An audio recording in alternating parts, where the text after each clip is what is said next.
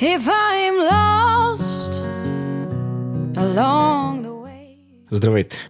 Това е 144 епизод на подкаст Честна дума. Днешният епизод ще бъде труден. Труден, защото отново се налага да говорим за жертви на пътя. Хора, убити докато пресичат. Отново говорим за превишена скорост, за неспазването на правилата, за незачитането на законите, за всички онези неща, с които се борим всеки ден в нашата мила родина. Отново трябва да говорим за институциите, които не си вършат работата, за любимото упражнение на българина. След дъжд да слага качулка. След като е станала белята, тогава да търсим решение, тогава да търсим някакъв вид помощ, вместо да действаме превентивно. Да, точно така днес ще говорим за катастрофата, която стана само преди 2-3 дни, тук на булевард Сливница, на около 300 метра от мястото, където живея, където момче и момиче загубиха своя живот след като бяха ударени от кола.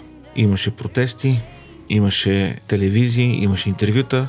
Позволих си аз да отида на протеста, да поговоря с хората, които са там, записах някои гласове и просто ще ви пусна след малко да чуете за какво става въпрос. Но малко музика и продължаваме. like you always do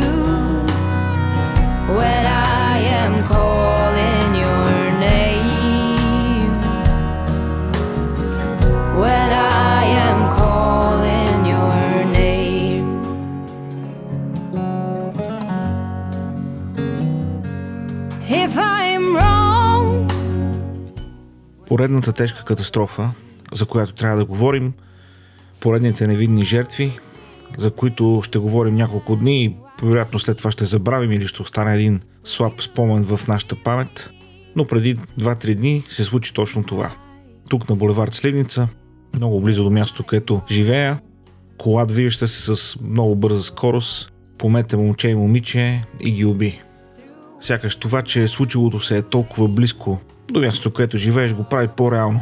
Когато слушаш статистика за жертви по пътищата, когато се случват неща на други улици, в други градове, може би в други страни, дори понякога, всичко е абстрактно. Но тогава, когато белята се случи близо до тебе, нещата стават реални. И така, ето, налага се отново да говорим по тази тема. А тя не е лека. Не е лека, защото има много компоненти в нея. Културата на хората, менталитета на българина, подготовката на водачите, начина по който хората си взимат книжките, пътната маркировка, действията на органите на реда, начинът по който функционират институциите. Има много, много теми, които можем да засегнем само по един такъв проблем.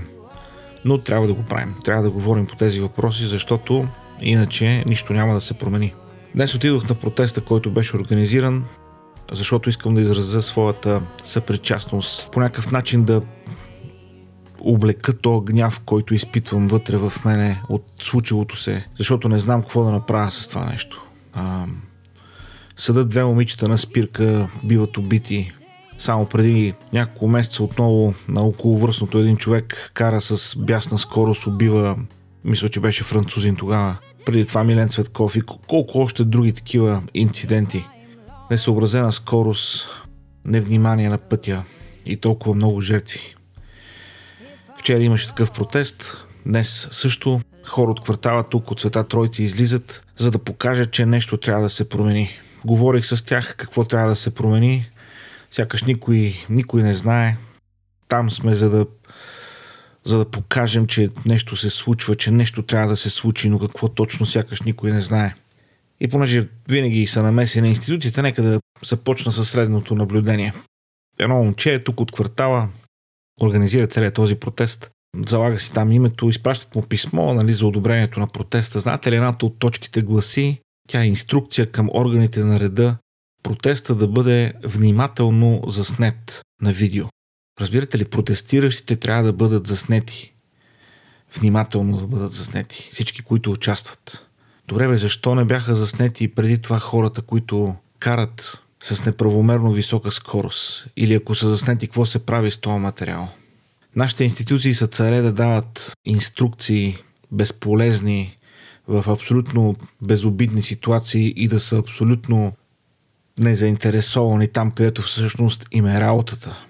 Ето това е тъжното в тази история. Защото тя се повтаря. Понеже съм от този квартал и тази тема съм я засягал и друг път в подкаста. Всяка сутрин между 7 и 15 и 8 без 15 може да дойдете на пешеходната пътека на булевард Габрово. Да видите колко човека спират на децата, които пресичат. И колко пъти сме говорили и сме се обаждали къде ли не да сложат сутринта там да има полиция, за да се избягват инцидентите.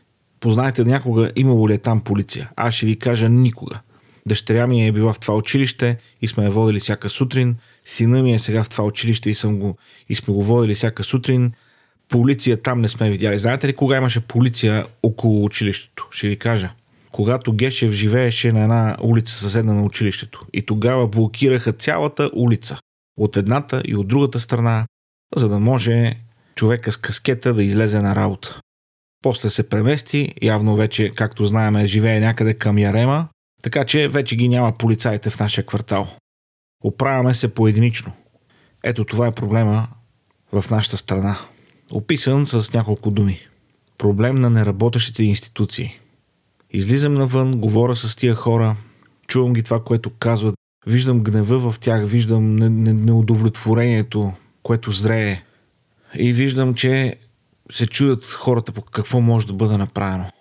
И аз не мога да им дам отговор, мога единствено да бъда там. Едните хора, с които говорих, бяха от а, някаква европейска инициатива за пътно законодателство или нещо подобно. Другите хора, с които говоря, са ученици на едната от жертвите. Знаете ли, когато чух, че са негови съученици, нямаше как да продължа разговора.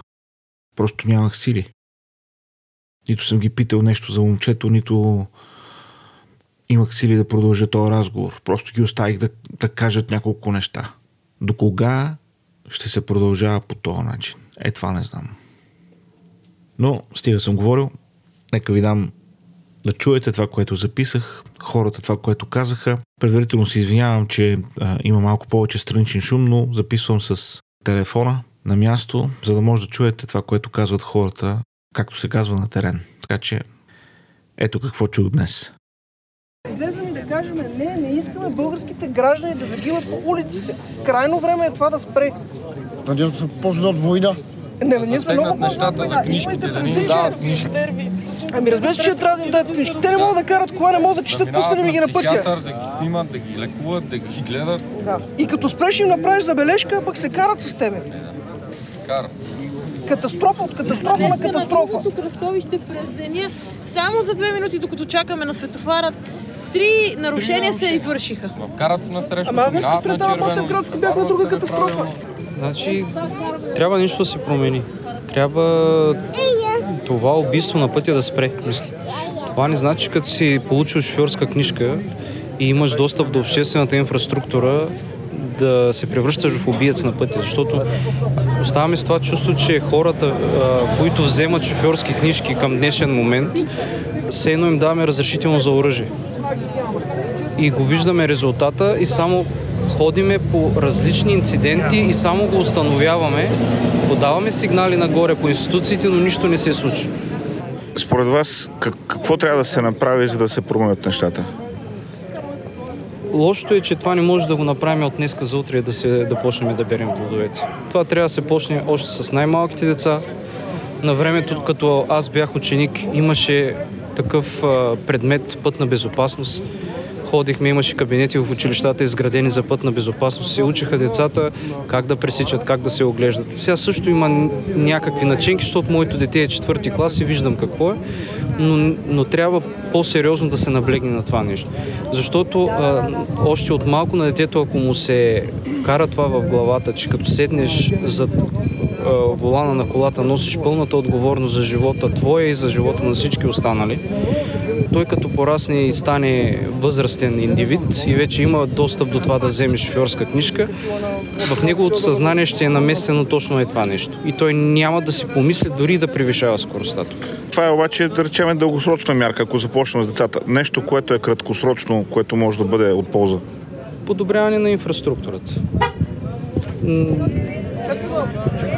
От гледна точка на това, маркировки, пътни знаци, което ние следиме, защото са много важни фактори на пъти. А, има нови технологии, наречени електронни пътни знаци. Например, и тук могат да се сложат електронни пътни знаци, които по някакъв начин да светят и да уведомяват водача, че е скоростта и той да го вижда. Защото сега пак се транжират някакви неща, бил заслепен водача от някой, не е видял някой, нали? Ми, т.е. говориме за нощно време, лоша видимост и оттам нататък грешна преценка на водача. Има такъв тип технологии, които могат да го възпрат това нещо, които допълнително изострят вниманието на водача преди пешеходни пътеки, които са проблемни на такъв тип булеварди. Другия вариант да са мини на две нива, мисля ми пешеходците да не пресичат такъв е, тип тежки булеварди. Било то под земята, над земята. Всичко е скъпо и ясно ми е, че за да предприемеш такъв тип мерки струват определени финанси, но безопасността струва пари. Много повече. Добре, а, очевидно това е вашата каза, аз съм лайк, не разбирам, но ето да ви задам този въпрос. Аз шофирам всеки ден. Когато пред мен има учебен автомобил, той се движи с 20 или 30 км в час. Аз винаги си задам въпроса, къде има нормален трафик с 20 и 30 км в час? Тези хора, които се учат да карат на 20-30 км, всъщност готови ли са след това да шофират в реални условия в града? Ами има проблем, ще ви кажа защо много от курсовете, които наблюдаваме, които се предлагат от фирмите, а, нямат такъв отрязък за шофиране по високоскоростни пътища, магистрали и така нататък. Имам примери от Пловдив, такъв тип фирма, която обучава ученици нали, да вземат шофьорски книжки и не се се качвали един километър на магистрала. Kodето Пловдив, както и София, магистралата е знаете колко е близо. За мен трябва и там да се про- променят самите правила, да може самият водач да, да шофира и в градски условия, да шофира и в магистрала, да шофира и с 150 и с 200 км в час с а, до него инструктора, за да може да види какво е поведението на колата, докато има човек до него, който да реагира в ситуации. Да може това да каже до него, е сега ще натисна спирачката, да видиш колко бавно спира колата с 150 км в час. А не те после да го установяват това на пътя. Това може и на полигони също така да се а, обучават кандидат-водачите, защото на самия полигон можеш много добре в различни условия, в различна среда да опитат кандидатите за водачи как биха реагирали те, съответно и автомобила, който управляват. Това с полигоните не знам защо не присъства в обучението на кандидатите за водачи. Не мисля, че е неполезно и не мога да си обясня защо го няма. Защо някои добри неща, които са били назад във времето, ние така с лека ръка ги зачеркнахме като ненужни и не, не, а времето и случаите доказват, че са необходими. Там става въпроси за аквапланинг. Колегата ще ме допълни много добре, по, по, по-добър професионалист от мене. Аз говоря от името на един абсолютен лаик, водач със свидетелство, полигони, управление на високи Паркиране. скорости. Паркирането, не знам, вие помните ли на полигоните на времето с а, конусите назад. Така наречената змиорка ли беше? Да, има Да. и паркиране назад И паркиране с, с, с... успоредно на а, тротуара. Това нещо го няма. Един млад водач тези неща не ги знае. Той не знае как да реагира в една ситуация, в която скоростта е по-висока от 30, 40, 50 км. За мен специално, моето лично мнение е, че мерките са комплексни. Те трябва да започнат както от семейството, така през курсовете за водачи, които трябва да отразяват съвременните актуални условия на управление на превозното средство. Трябва да се вземат мерки, разбира се, за пътната инфраструктура. Тя също е елемент важен от пътната безопасност. Мерките са комплексни. Въпросът е, че, както и нашата колежка каза, държавата в последно време не прави нищо по въпроса. Нищо. И като комбинираме това с една неработеща съдебна система, където такива неща се случват, няма реални последствия или те са отдалечени толкова много във времето, че хората това нещо избледнява от съзнанието им и реално остава се едно няма никакво последствие. Абсолютно точно така. Абсолютно съм съгласен с вас. Както, както виждаме тия знакови нали, случаи, които бяха както с Георги Семерджиев, Соня, другия шофьор с Поршето Панамерата, не се сещам Да. неговото име, което на околовръстното уби френски граждани. А, Милен Цветков случай. Милен Цветков случая, който също е много символичен. А, в годините много се разтакат тия дела, за да се докаже нещо, което е очевидно. Значи трябва да има бързи процедури, трябва да има веднага наказуемост, за да може един такъв водач, който е нарушил, да се знае, че до 2-3 месеца, 4 той влиза да лежи в затвора. Особено ако е рецидивист. А, а за рецидивистите... В смисъл с повторяемост. Абсолютно. Там, там даже а, при условие, както Георги Семерджиев му липсват толкова, толкова много актове има. Липсва му шофьорска книжка. И то човек седи на пътя и шофира. Най-нагло с 3-4 пъти превишение на скоростта, която е допустима за населено место. Това просто трябва да, Да спре. трябва да спре. Лошото е, че само обикаляме кръстовищата и само го констатираме. Имаме, благодарение на нашия Европейски център, много инициативи за промяна на определени нормативи, в които и пряко участваме. С месеци, да не кажа с години, се бавят нормативите и не влизат в сила. Защото вече когато има нормативна база, тогава и законово може да се стъпи и вече да се изисква отговорността от този, от оня, който е нарушил нещо конкретно. който може. Примерно, що сте тук? Ще сме му съученици масово. Що сте му случили? Да. Това е причината. В смисъл. Не знам какво да те попитам, честно. И аз не знам какво да кажа. Смисъл, Неудобно ми е. Не, не, не мисля, че трябва да говоря така. Абсолютно. Като цяло за него. Разбирам те. Просто сме му съученици, близки. И сте тук да изразите подкрепа. Най-малкото, което можем да направим. Затова сме тук. Не е важно какво направим с него. Затова идва въпроса на къде да го насочиш. И може вместо гняв да стане любов, което е това, което ако го имаше повече, нямаше сега да сме тук. Пак щяхме да сме заедно, но в много по-добри поводи.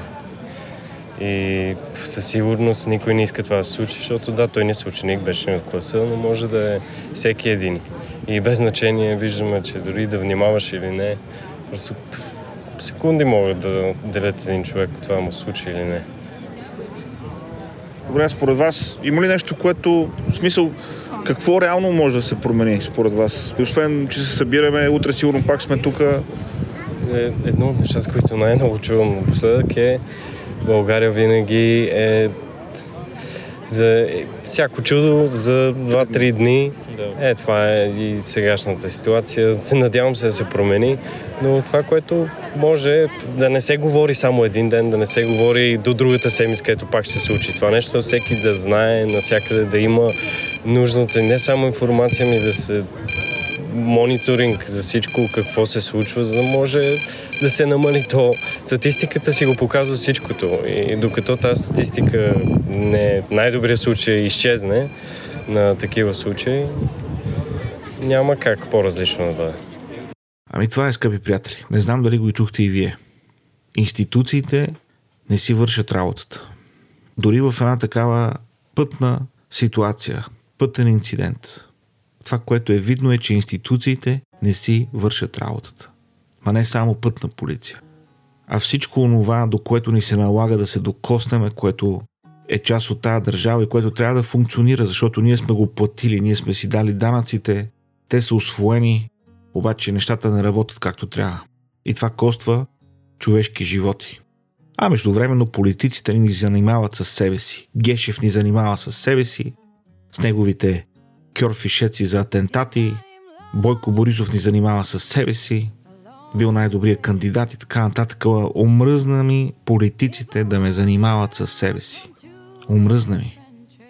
И не знам кога ще дойде времето, когато да омръзне и на повече хора. Защото нещо трябва да се промени. Не може да продължава така. Толкова за днес. Съжалявам, днесният епизод не е много, как да кажа, насърчителен, не е много а, ведър, но няма как да бъде. Защото това, което се случва е трагедия. И ние трябва да намерим някакъв начин да решим този проблем. Важното е обаче да не се предаваме, така че не се предавайте. Не се отказвайте.